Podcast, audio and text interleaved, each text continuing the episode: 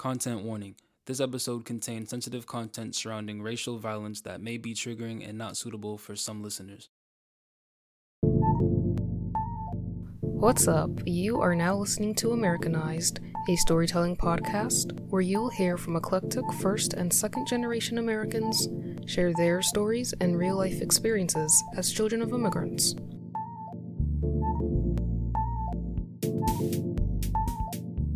Hey there, this is your host Rosalind. Thank you for tuning into another episode of Americanized. In part one of this two part episode, you will hear from our special guest, Phil Holland. Phil Holland is a first generation American from Ivory Coast, and he's a father to his beautiful daughter. Phil Holland reached out to me to share his story on surviving police brutality while delivering pizza on the job in 2014. Now, just think about that. Delivering pizza, you are on the job and you become involved in this violent police act. This reminds me of the notion that black people cannot drive, cannot run, cannot work, cannot exist while being black without facing some sort of discrimination or racism. So when Phil shared some details of his story in his initial message to me, I was heartbroken. I was in shock. I had no words. I just had a lot of feelings, but no words. I was just really in shock. And I wanted his story to be heard on this platform. I wanted you to hear his story. So Phil Holland survived police brutality. There's a reason why he he recently started sharing his story in hopes of bringing awareness and inspiring others on this issue. So please stay tuned and listen to his story. You start by telling everybody a little bit about yourself, where you're from, what you do. Yeah. I am 27 years old right now, but I was born in Ivory Coast in Africa, and a lot of people don't know that about me because you know they can't tell. People listening probably couldn't tell until I said it, but I am African, Ivorian to be specific. Um, and I moved here. The reason I don't sound it sounded because I was moved here when I was three. Um, so I've been here for 24 years now. So I'm pretty much Americanized, but I'm still very in touch with my roots and all that. I speak French, read, write, and speak French. And I have a daughter. She's she turned three on the 17th, so about like a couple weeks ago. Um, and that's more or less where my life is at. Like I just started school two weeks ago, and I just started working again. Not for the first time, but you know, like working. I was working last year bartending uh, before the pandemic hit. So uh, now I'm just kind of not getting back on my feet, but just getting back to normalcy in terms of, you know, just being busy and, and, and doing different things and not being in the house all the time. So, all right, that's important. Well, happy birthday to your daughter. Thank you. That's exciting. And like, what part of Ivory Coast were you born in? Um, it's called Abidjan. Oh, the capital. Yeah, yeah, yeah. So, like one of the capitals. There's like two. I don't really know, to be honest. That's so funny. I don't meet many Ivorians, so when I do, it's like this cool thing. Cause I, like Yeah. all my family's back there. Oh yeah. Oh okay. Yeah, my older sister, she came over with my parents when she was like one and a half. So she she's been in America for a while. Then she moved back, Okay. like five years ago. Yeah. So I was born in America. All my siblings were all Americanized too. Yeah. So what was your upbringing like with coming from Ivory Coast at such a young age? I- I feel like I had a pretty normal upbringing. Like I said, I got here when I was three, so I didn't really have much adjusting to do because I was a baby. My mom was the one that really had to adjust. You know, being having been in Africa for 20 years, so uh, or 22 years. So me, I was, you know, I, I grew up normally. Didn't have any bad experiences. I liked school. Didn't have bullies like a lot of people do. Um, I was, you know, not popular in like the in the jock sense or whatever, but like I knew a lot of people in high school. Um, still talk to a lot of them to this day. And uh, I mean, I don't really have any complaints about my childhood, really. It was pretty normal and good. hmm Did you remember having any like conversations about race growing up? Um, no, I didn't have any of those conversations, not because obviously it didn't exist or that police brutality wasn't an issue, because obviously it's been one for much longer than a lot of people realize. But for me specifically, I didn't have I did not have any conversations like that.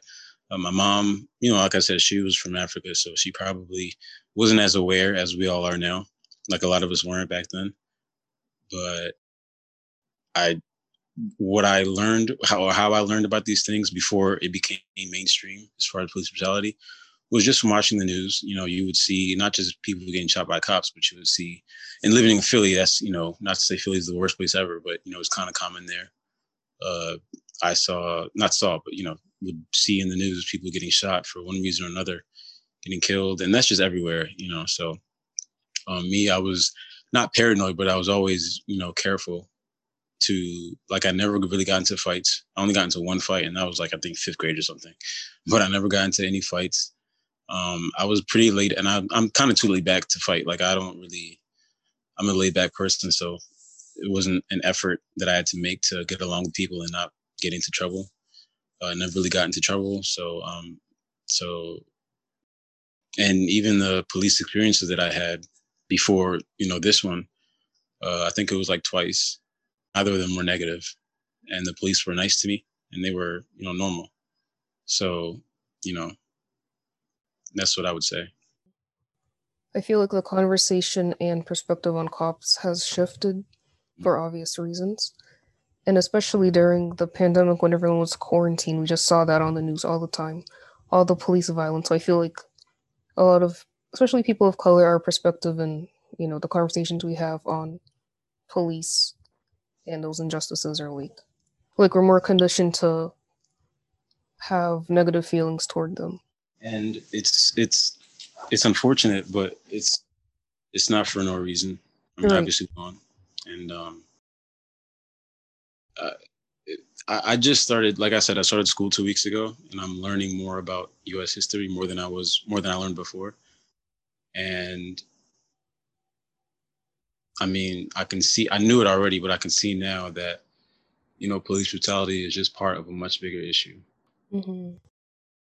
It's a race war, and then it's also a war of um, power because they're not all cops are white.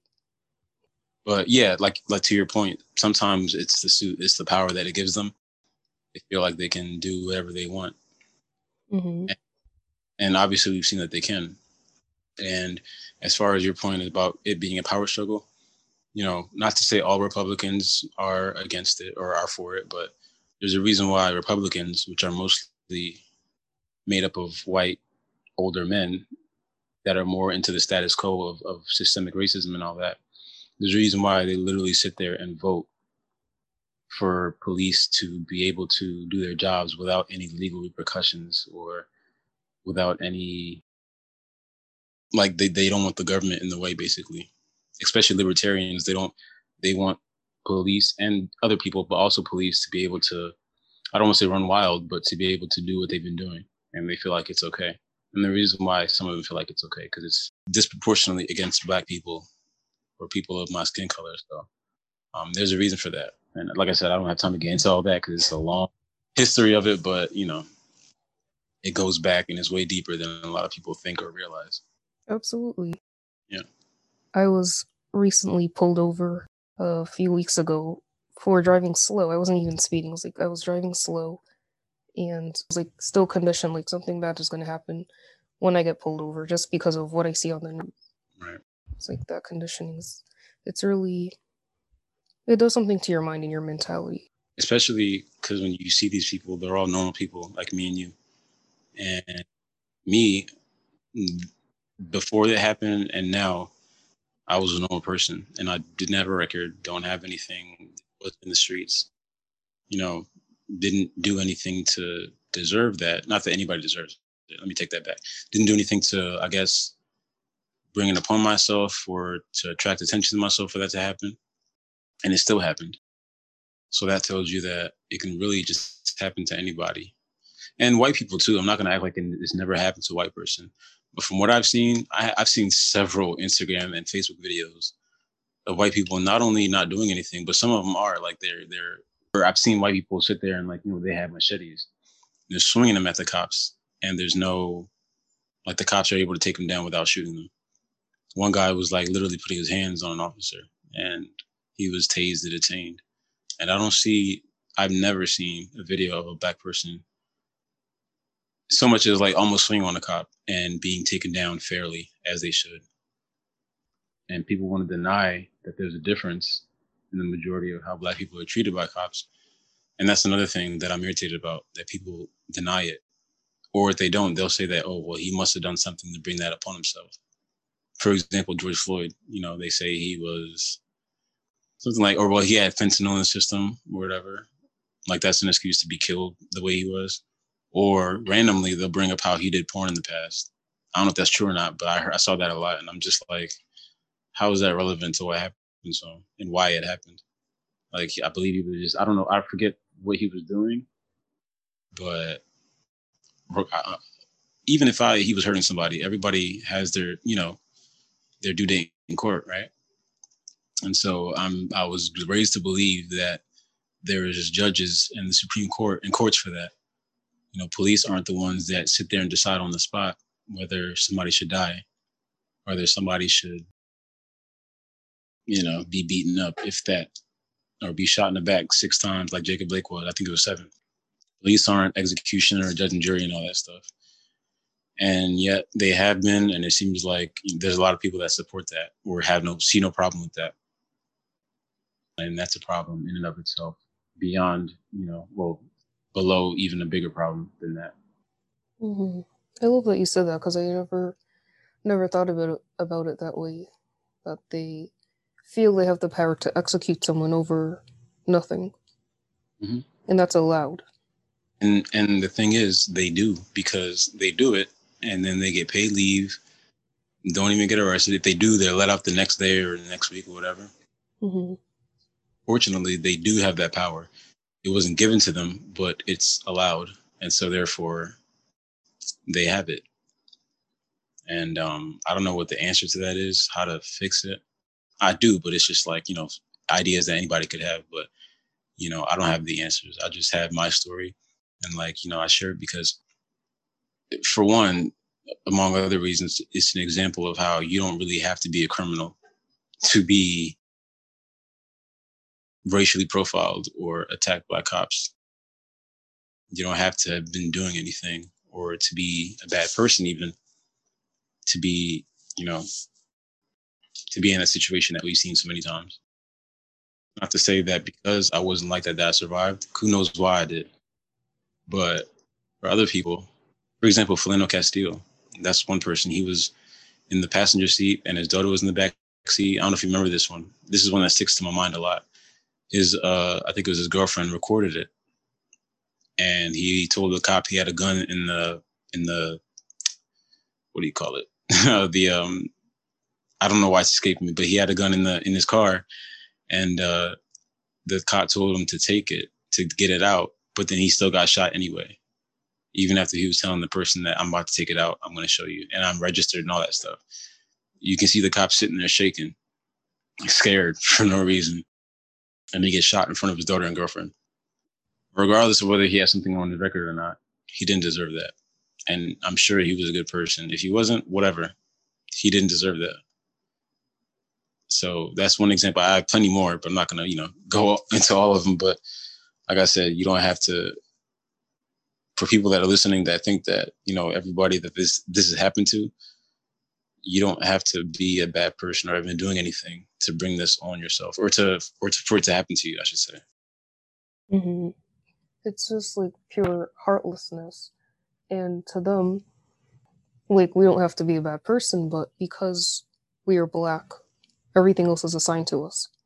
Like crime is assigned assigned to the color black. So like you're saying we don't have to be a bad person or do bad things or have a record the only thing we do have to be is black mm-hmm. I'm gonna let you tell your story again. I I don't know how triggering it is for you. I know you've shared it a number of times. It's not triggering at all. Like I like you said, I've shared it plenty times by now. Even before I started talking to people about it on podcasts and all that. Mm-hmm. Um about it. Just I care to do it publicly because I did want to, but you know there were reasons I wanted to be private. I didn't want to be out there. I, I didn't want to get anything out of it, um, and I still don't. It's just you know after the pandemic happened, and I saw George Floyd happen, and the protests and the riots and all that, and then I saw Jacob Blake, and then Walter Wallace in October. George Floyd was the one that you know, and I was in the house all day like everybody was due to the pandemic, and I just started thinking like I just need to start sharing this story because everybody always tells me this is a story that needs to be heard, and um, it's it's not really it it's not really about letting people know what happened. It's more so about you know the impact that it may have, whether it's somebody that looks like me, whether that whether it's um somebody that is white and believes the wrong things, like how cops cannot make mistakes or you know they can do no wrong. Um, it's you know for anybody who will be impacted by it or who will learn from it.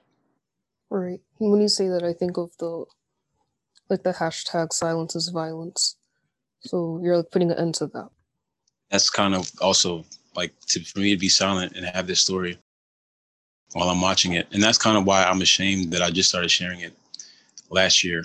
Actually, six months ago, not even really last year technically, but six months ago. Um, I just started sharing it. I've been watching it happen for the past six years. Eric Garner was the first of the long line of it being publicly videoed or it being in the news. Besides Trayvon Martin, but that wasn't really a police thing. That was more so, you know, vigilant or whatever he was, um, neighborhood watch, whatever. But as far as police related killings, Eric Garner was kind of the first that was very public and he died. And that was in June 2014 or July 2014. And mine was in April. So when mine happened, we didn't really see it that way because me and my mom didn't really know or were aware that police were doing this like that. And so when it happened, um, you know, I didn't know that that's what it was until I started seeing it. And then the years went by, went by, and um, I kept seeing it. And I, that's I, by the time I saw Michael Brown, I realized what it was. Uh, and I was obsessed with this case specifically, but I kept watching it happen. And you know, I, I, I was never triggered. I never was more triggered than anybody else, but I was still thinking like this happened to me and I survived. And why are all these people dying? And I guess it's not that George Floyd was a tipping point. It was also the fact that I had time to think about whether I should share this story or not. And I didn't take time to think about it, take long to think about it.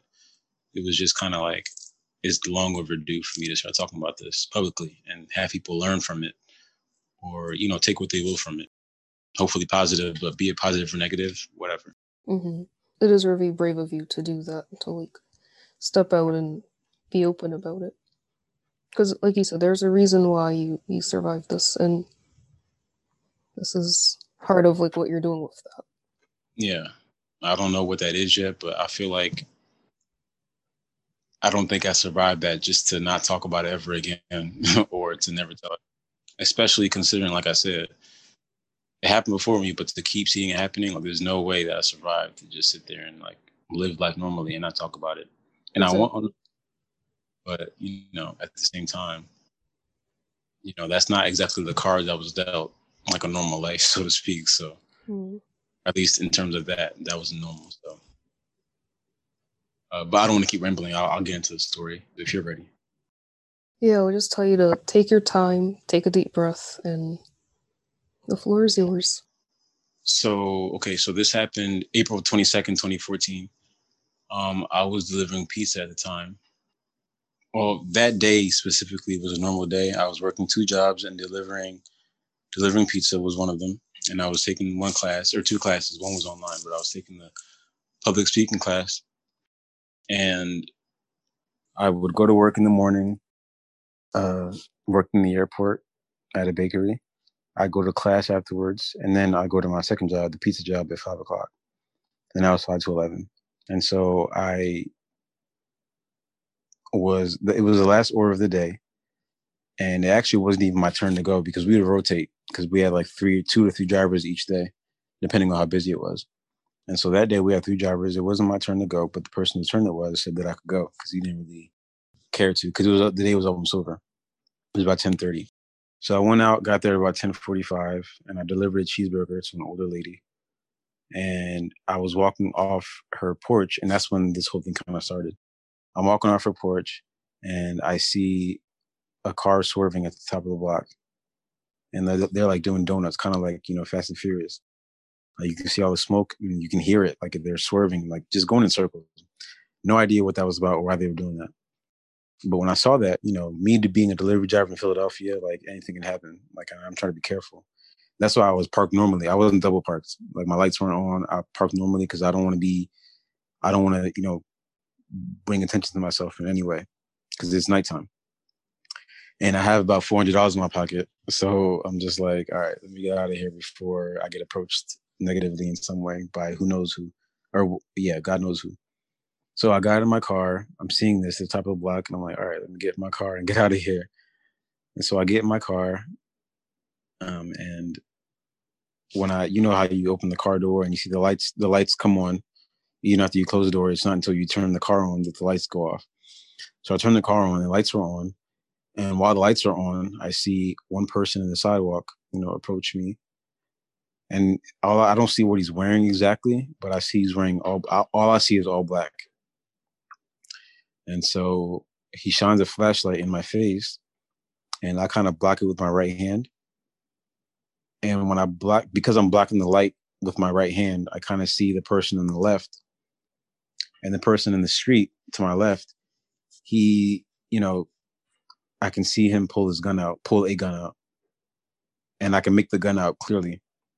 And so, you know, I don't know if you're familiar with fight or flight, but you know, when you when you're in danger, it could be animals, humans, all that stuff. We all have that. when you're in danger, it's either you fight the danger or you get the hell out of there.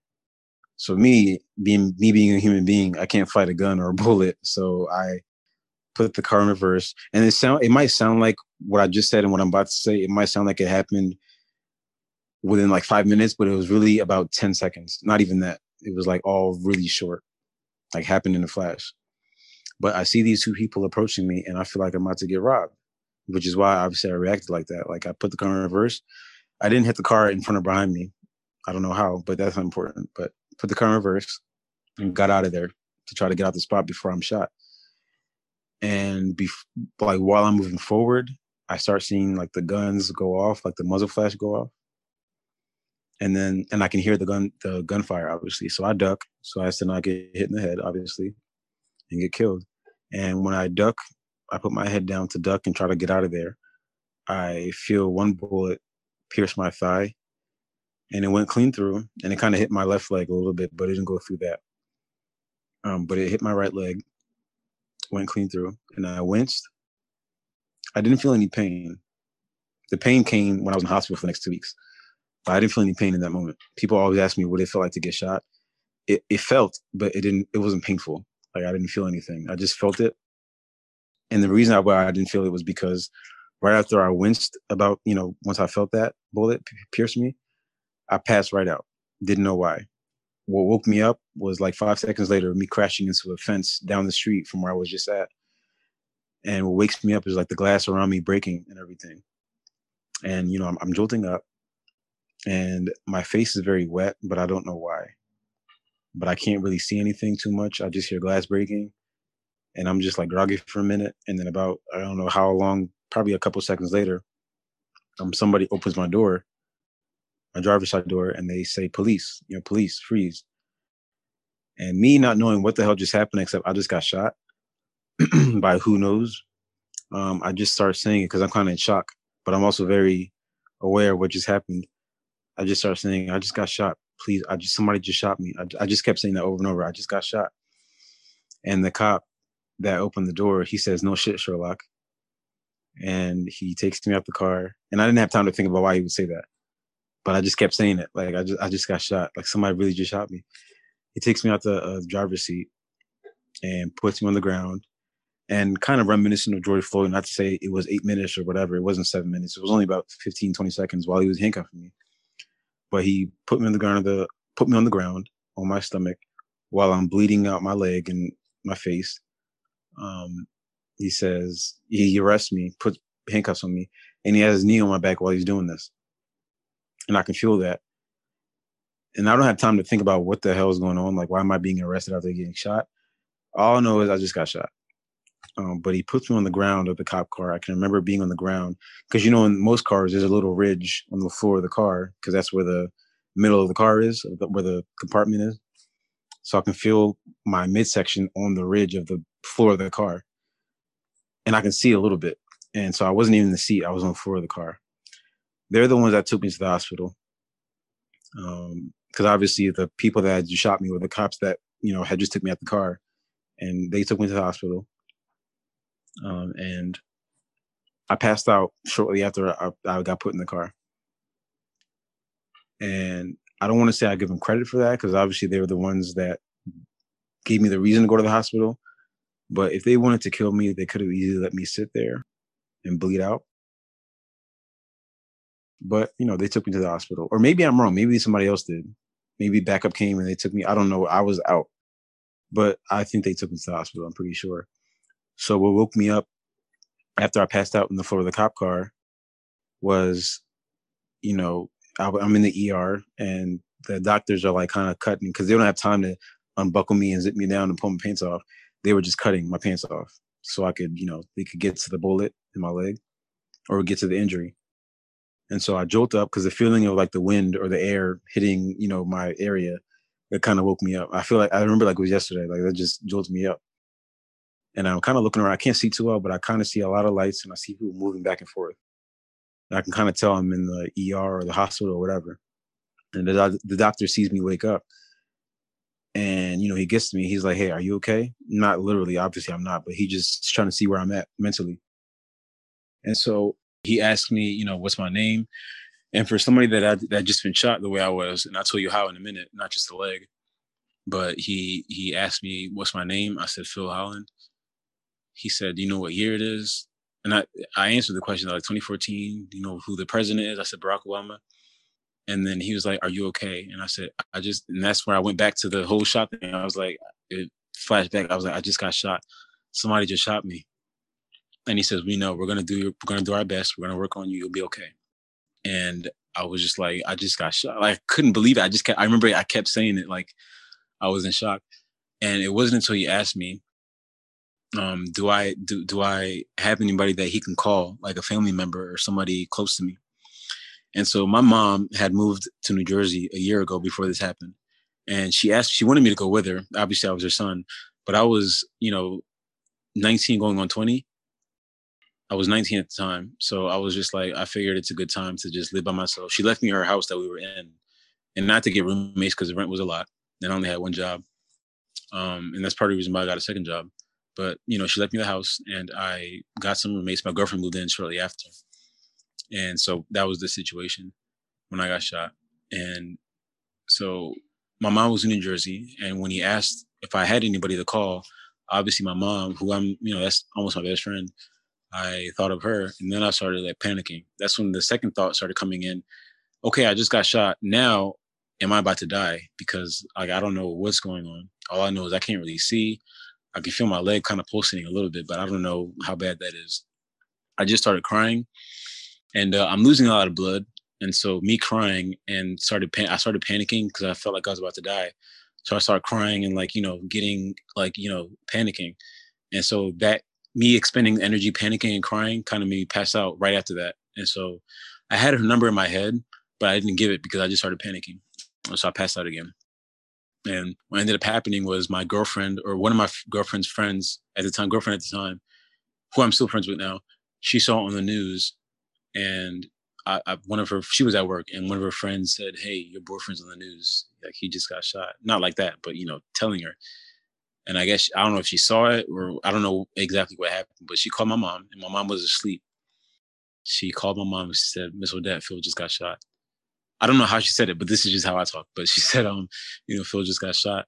And my mom told me that she told me the story, not all the time, but she told me multiple times. She thought that she was joking for whatever reason. And so she kind of hung up and went back to sleep. And my girlfriend called her back and she was like, Miss Odette, crying this time. She's like, Miss Odette, Phil's in the hospital. He just got shot. He's on the news, et cetera, et cetera. So my mom kind of jolted up when she heard all that. And you know, woke her, woke my stepdad up, her husband, woke him up and said, we, you know, to explain to him what was going on. I don't know. I wasn't there, obviously, so I don't know how it went. But I say this because the worst part of this entire story for me is, you know, I say this all the time. The worst part is, you know, the fact that my mom had to drive. Because when she started driving to go to Philly, she's in New Jersey. So it's about where she was, it was about an hour and 20 minutes, maybe an hour and a half. And hour and a half isn't really a long time, depending on what you're talking about. But in this case, she drove an hour and a half. She called the hospital. All they were able to tell her was that I've been shot in the leg and in the face. And they couldn't tell whether I would survive or not. They were working on it. They tried to assure her, but they couldn't promise and say he's going to be okay. Like you can't do that. And then I died during surgery. And then, you know, my mom's going to be extra pissed because you told me he'd be okay. So all they could do is, you know, say he got shot in the femoral artery and the face. We're going to do our, do the best we can. And so, you know, when you hear that, that somebody's been shot in the face, you think that there's going to be a hole in their face or they're going to have brain damage or they're not going to look the same or whatever. And so my mom had to drive an hour and a half, not knowing, first of all, whether I was alive or dead or not. But even if I am alive, I'm not even going to be the same. Or so she thought. I'm not even going to be the same at all. Like I'm going to have a hole in my, like I just said, hole in my face or what it disfigured or whatever. Not that she cares like that because she's going to love me, but it's just like you don't want that for your child. And so driving an hour and a half, not knowing what the hell I'm, to, I'm about to walk into, is to be dead when I get there? It's just like when I think about that, it breaks my heart. And this is before I had a daughter. You don't have to have a kid to imagine how hard that is for a parent. You know, driving that amount of time, wondering what she's about to see or what's to happen to her son. But you know, that's how she got the news, and she drove down. And so I woke up in the ICU and my mom was standing over me. This is about a day and a half later. I was out for about a day and a half after they did surgery. Now the surgery, they fixed my face. I got shot in the face, by the way. Um, I got hit between my uh, eye and nose, and it entered my face, bounced around, and got lodged in my cheek. And it kind of damaged my right eye a little bit, like the bone, the occipital bone, and that's the bone that holds the eye up in place. Uh, that kind of broke because the bullet shattered it and so my eye was kind of drooping down, like it sunk a little bit. And I've had surgery to fix it since then, but that's what it was at the time. And so I didn't know I'd been shot in the face until I woke up, and my mom told me. But that that was the reason why when I crashed into the fence, I couldn't see anything. My face was wet because I had been shot in the face, and that's the reason why I passed out after I got hit in the leg because I got hit in the face right after. And so I didn't know that because I, it knocked me out immediately. I don't know why it didn't pierce my brain and just kill me. Thank God, but it knocked me out. So I didn't, I wasn't aware that I'd been shot in the face until I woke up. So I wake up in the ICU and I have a tube down my throat and I can't really see because my eye is very swollen, but I can kind of open my right up, right eye up a little bit and see a little bit. So I can see my mom standing over me, but I can't talk because I have a tube in my throat from, you know, I have to be fed intravenously because I'm, I'm, you know, not in a coma, but I'm out unconscious for a while, for a day and a half. So I couldn't talk. So, you know, my mom was telling me this is when I found out that it was cops that shot me. I didn't even know that until she told me too. So she kind of caught me up on everything like cops, it was police. Cause she, when she walked into the hospital, the police chief was there and he told her that, you know, the cops were responding to shots in the area and that they saw me and that I matched the description of the person they were looking for. Now, the person, the description of the person was a black man, obviously, who was wearing a hoodie, a black hoodie, and he was six five. Now I was obviously I'm black. To you, obviously, um, I am black, and I was wearing a hoodie. I had a button down under it, but it was it got cold, and in Philly it's almost always cold, except in the summertime, like for four months, and then it's cold again. And so I was wearing a hoodie, but I'm five five. I'm not six five. I'm like five five six on my best day. Even that, like, is stretching it. I'm five five. Um, so I didn't. I I matched it in terms of like my race and what I was wearing, but I was nowhere near tall enough to be six five or to be even mistaken for six five. But the cops, you know, the police chief said, you know, they thought that I was the suspect. Which, if I was, that didn't mean I deserved to get mowed down like that. Because for all they know, I could have been somebody walking out their house to go to the store to get some milk or something. Like they don't, they, you know who I was. But they approached me the way I did, the way they did. And so when I hear that, I'm just like I start kind of crying, and it's a combination of sadness and anger. Like crying because I'm just like this happened for no reason. Then like like I'm, I just got shot in the face for nothing, and then also I start thinking kind of not irrationally, but I start thinking about how I'm missing work. I'm missing school. Like basketball zone, I can't even watch that because I'm a huge NBA fan since years now. So I'm just like, you know, angry. And I was a real asshole. Excuse my language. I was a real, I was a real pain in the hospital. Like I was very unpleasant because I was not bitter, but like just angry about the whole situation. Um, but you know, my mom caught me up, and so the first two three days before the tube was taken out, I asked the nurse for a for a for a dry erase board or for a, something to write on, and he gave me a dry erase board and a marker. And I couldn't really see too well, so I was kind of writing blind, just asking questions on the dartboard on the on the dry erase board, like you know, um, why did they shoot me? That's when I asked, like you know, where in the face did I get shot? How do I look? Things like that. And then after that, I started asking about the game, like who won the Rockets Blazers game because the Rockets and the Blazers were playing. I was asking who won the game last night, just stuff like that. And my mom kind of got irritated because I was asking about basketball when she was like, "You just got shot in the face, dude. Like, what are you talking about?"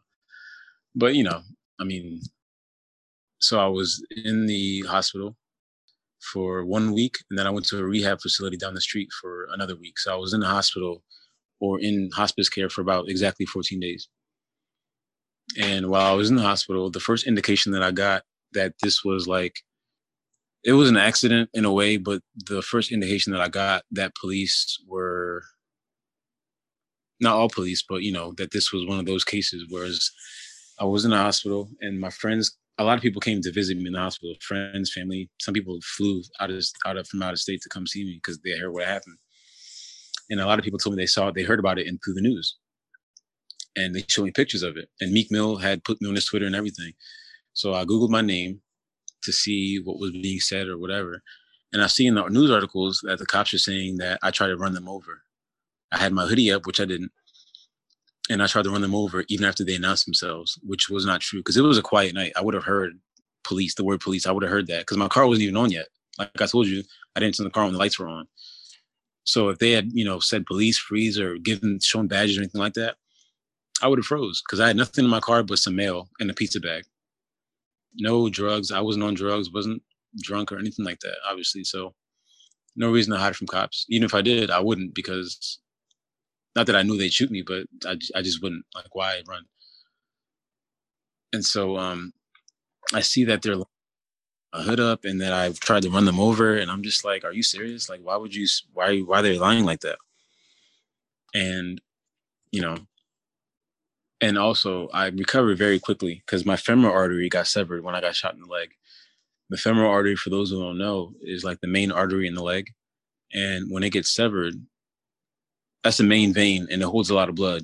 It's the uh, it runs up and down your leg. It's one big vein, and when that gets severed, you have about you know t minus probably 30, 45, I don't know how long exactly to live before you bleed out. It wasn't only that, but it was my face that I was bleeding out of too. So I don't know how I didn't bleed out on the way to the hospital, but I didn't, thank God. And so when I got there, before I even woke up, they had to perform surgery on my leg. And that was actually more dire than the face injury, believe it or not, because it's a femoral artery. And so what happened was when the bullet entered my leg, it, it made a clean hole, two clean holes because it went in and out the other side. And I was bleeding out both legs, but my I was losing a lot of blood, but there wasn't any place for blood to go because it was all coming out the vein of the femoral artery. There wasn't any place for blood to go besides those two holes that the bullet made. And so my leg, they told me, they explained it to me, it was very swollen from all the blood being trapped in my leg. And they were considering amputating it. But they said, you know what, let's try a triple bypass. A triple bypass is where they basically cut open your leg so the blood can be released and then try to sew it back up I don't know the details of it, but that's what they did. They cut open, and I have pictures on my Instagram of it. They they cut open both sides of my leg and one big, you know, incision on my thigh to let all the blood out. And if that didn't work for whatever reason, they would have had to amputate it because my leg was almost like, you know, swollen to the point where it couldn't be saved. But that worked luckily. And then they worked on my face and they had to reconstruct my nose because from what they described, the way I, what I woke up to, which wasn't that horrible, even though I felt it was horrible because I was used to my face. But what I woke up to wasn't what they saw when I came in to the ER. Like my face, they they said my face was flat. Obviously blood everywhere, but my face was flat, and my eye was even more collapsed, like it was looking down as opposed to my other eye, which was normal. But my my right eye was looking down, or yeah, my right eye was looking down. So they had to reconstruct everything, and I don't know how they did that. But you know, shout out to the University, the Hospital of Penn, because they really, you know, did their jobs. And if it wasn't for them, I probably wouldn't look anywhere near what I look like before. But so you know, I found all that out while I'm, you know, got the tube in my mouth and all that. So I got the tube taken out. I recovered quicker than they thought, considering my injuries that I just told you about. And it got to the point where my lawyer told me that I, I can't walk in front of the doctors. Like I started walking by myself. When everybody would leave, I would try to walk. Cause he told me that, you know, I might not be able to see, I might not be might not be able to walk. And so when they left, I was like, all right, let's see. So obviously it was probably not a good choice to do that because I could have fell and hurt myself even worse. But I didn't, luckily, and I was able to, you know, practice walking myself. And when I showed my mom and my lawyer and my mom's boss who came down and helped us out, you know, they all said, you know what, we can't show the doctors this because they're gonna think that you're not that injured, which I was. They saw themselves, but they just thought that it could be used against me in, in court that, you know, I wasn't that hurt, so I don't really deserve that much money or that much sympathy or whatever the case. So when the doctors came in to help me walk again, you know, I didn't act like I couldn't walk, but I kind of had to like, you know, kind of limp a little bit to kind of sell it like I was still hurt. And not, I was limping, but you know, I had to kind of learn to walk again in front of them, like pretend I didn't, I wasn't already walking a little bit. Um, but like I said, I was in the hospital for two weeks, and um, I was kind of good to go by the first week because I was just ready to go back to my life, even though I wasn't going to anytime soon. And um, I mean that that's that's mainly it. Um, and and another part of it is, you know, a year after that, I had my first seizure because when the bullet hit my the front of my brain, it it cracked my skull, the front of my skull, and some bullet fragments were left in the front of my brain. And so, because those fragments, they've triggered seizures.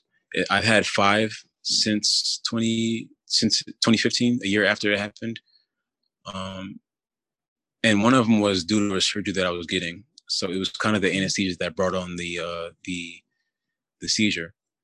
But um, the other four happened randomly. I had no idea what was going on, no idea what brought it on. I was just sitting there. What the first one I was at my mom's house, just sitting there. They were watching Real Housewives or whatever.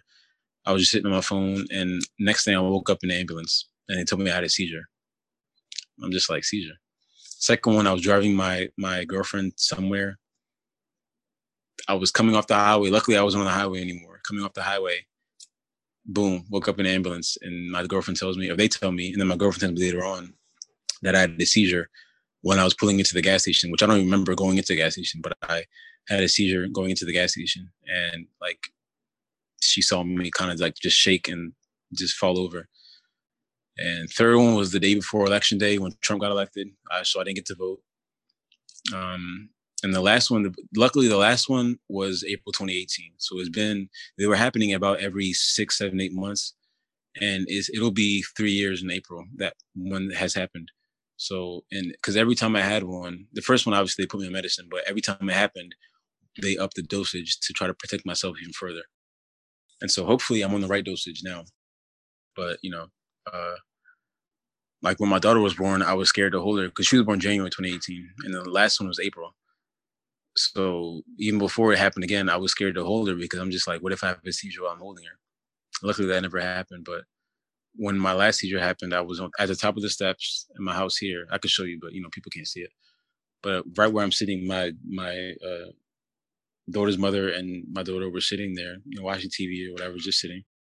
I was going downstairs to my car to the garage, sitting at the top of the steps. Just got finished eating Popeyes, and I'm at the top of the steps talking to her and next thing I know, I'm in the ambulance once again, and they tell me. By this time, I'm like, "Did I have a seizure?" and then they're like, "Yeah," not laughing, but they're like, "Yeah, you had a seizure. How did you know?" And I'm like, "It's not the first time." And this time, I fell down the steps, so I had a little cut on my cheek. But once again, God, God willing, it wasn't as worse as it could have been. It could have broke my neck or something like that. But you know, um, uh, like I said, it's been like three years, almost three years since that happened. And so that was a side effect of the accident. And the reason I am not in Philadelphia anymore was because when the case ended, that my lawyer told me that I should, you know, get out of Dodge because, you know, if you see somebody in the news and you see that they won a lot of money, they're probably going to get bad ideas. Even not even people I know, even people I don't know that recognize me from the news might be like, you know, stick me up or whatever. So just for precautionary measures, just to get out of there and move somewhere. So my mom had moved to Atlanta a month before, um, a month before the case ended. So I decided to go there. I was going to go to either LA, Texas, or Seattle. Those were my little three spots I was looking at. But I decided Atlanta because, you know, Atlanta's cool. You know, it's kind of a, call it the Hollywood of the South. So I figured, you know, why not? And so that's how I ended up here. But when the case ended, my lawyer came to me and said that they wanted to settle. They didn't want to go to court, obviously, because I had nothing, nothing on my record. Didn't have any drugs because the hospital tested me while I was after they, you know, performed. Didn't have any alcohol or or you know marijuana or anything like that in my system. Nothing, nothing in my car, no weapons. So they literally had nothing to try to make me look bad, which is what they would have done, which is what we've seen them do to other people that have been in my situation that have died. Didn't have anything.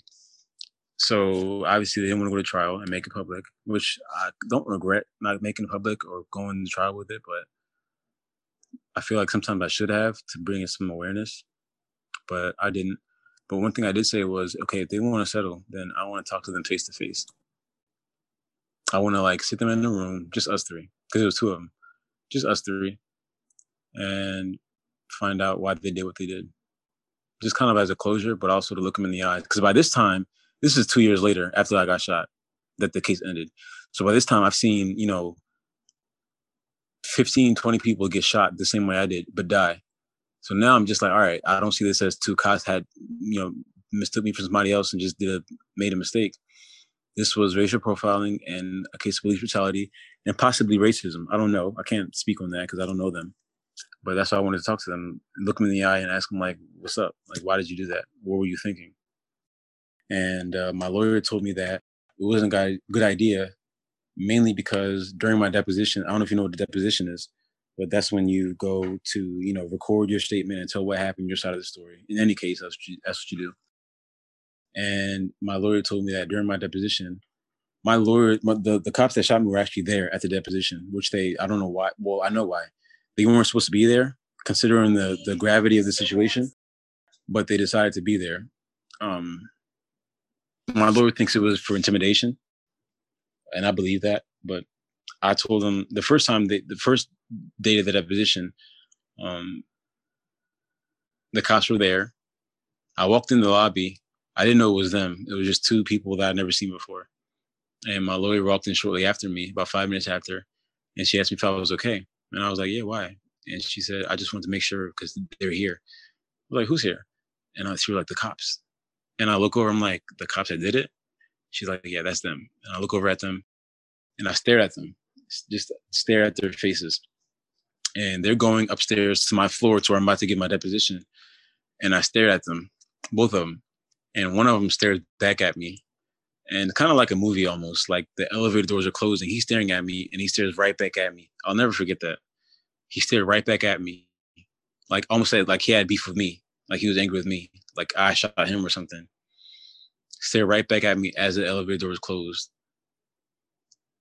and i was that just made me so angry i was like all right let's go do it let's go do the deposition i'll i told my lawyer because she went to reschedule which we did um, she went to reschedule. I was like, no, let's not. Let's. I'm gonna do it, and I'm gonna sit there and look look them right in the eye while I tell the entire story, since that's what they want to do, intimidate me. I'm not one to be easily shaken like that. Um, but my lawyer said, no, we are scheduled because you're not supposed to be here. We rescheduled, but they were there at the second one because there was no legal precedent for them not to be there. They were technically n- not not allowed to not be there, to be there, or whatever you, however you want to say it. So they were in the room when I gave my deposition, but my lawyer said, don't look at them, don't pretend they're not there. So that's what I did even though I didn't want to do that, I wanted to look at them and like really have them see me, you know. But Laura said that's not a good idea. Don't give them any reason to any reason to say anything. And so I say all that because, like I said, the case was ending. My lawyer came to me. She said they want to and they want to just end it and pay you whatever. I said sure, but I want to talk to them face to face. And my lawyer said that's not a good idea because during your deposition where they were at, while you were telling your story, at one point I looked at them and they were in the corner, kind of snickering and drawing and doodling and like kind of playing around while I was telling the story of how they shot me in the face and like and so that that was the second indication. I told you the first one was me looking looking their art looking the articles up and seeing them lie about what happened. Now I see that they're laughing or they think it's funny or whatever it was that they were laughing about. Like if I shot somebody and I'm at the deposition, I'm not gonna sit there and laugh. I'm gonna sit there and listen about what I did. And then apologize at some point, which I never got an apology from them. I never got anything from them. Um, but when I heard that, I got even more angry. But my lawyer, I don't know why. That's one thing I do regret, not pushing for that meeting, because I just wanted to be wanted it to be over. Um, but lawyer convinced me not to do that, and maybe it was a good idea. Maybe it wouldn't have been good for me to do that, but who knows? Uh, but I still regret not not meeting them personally.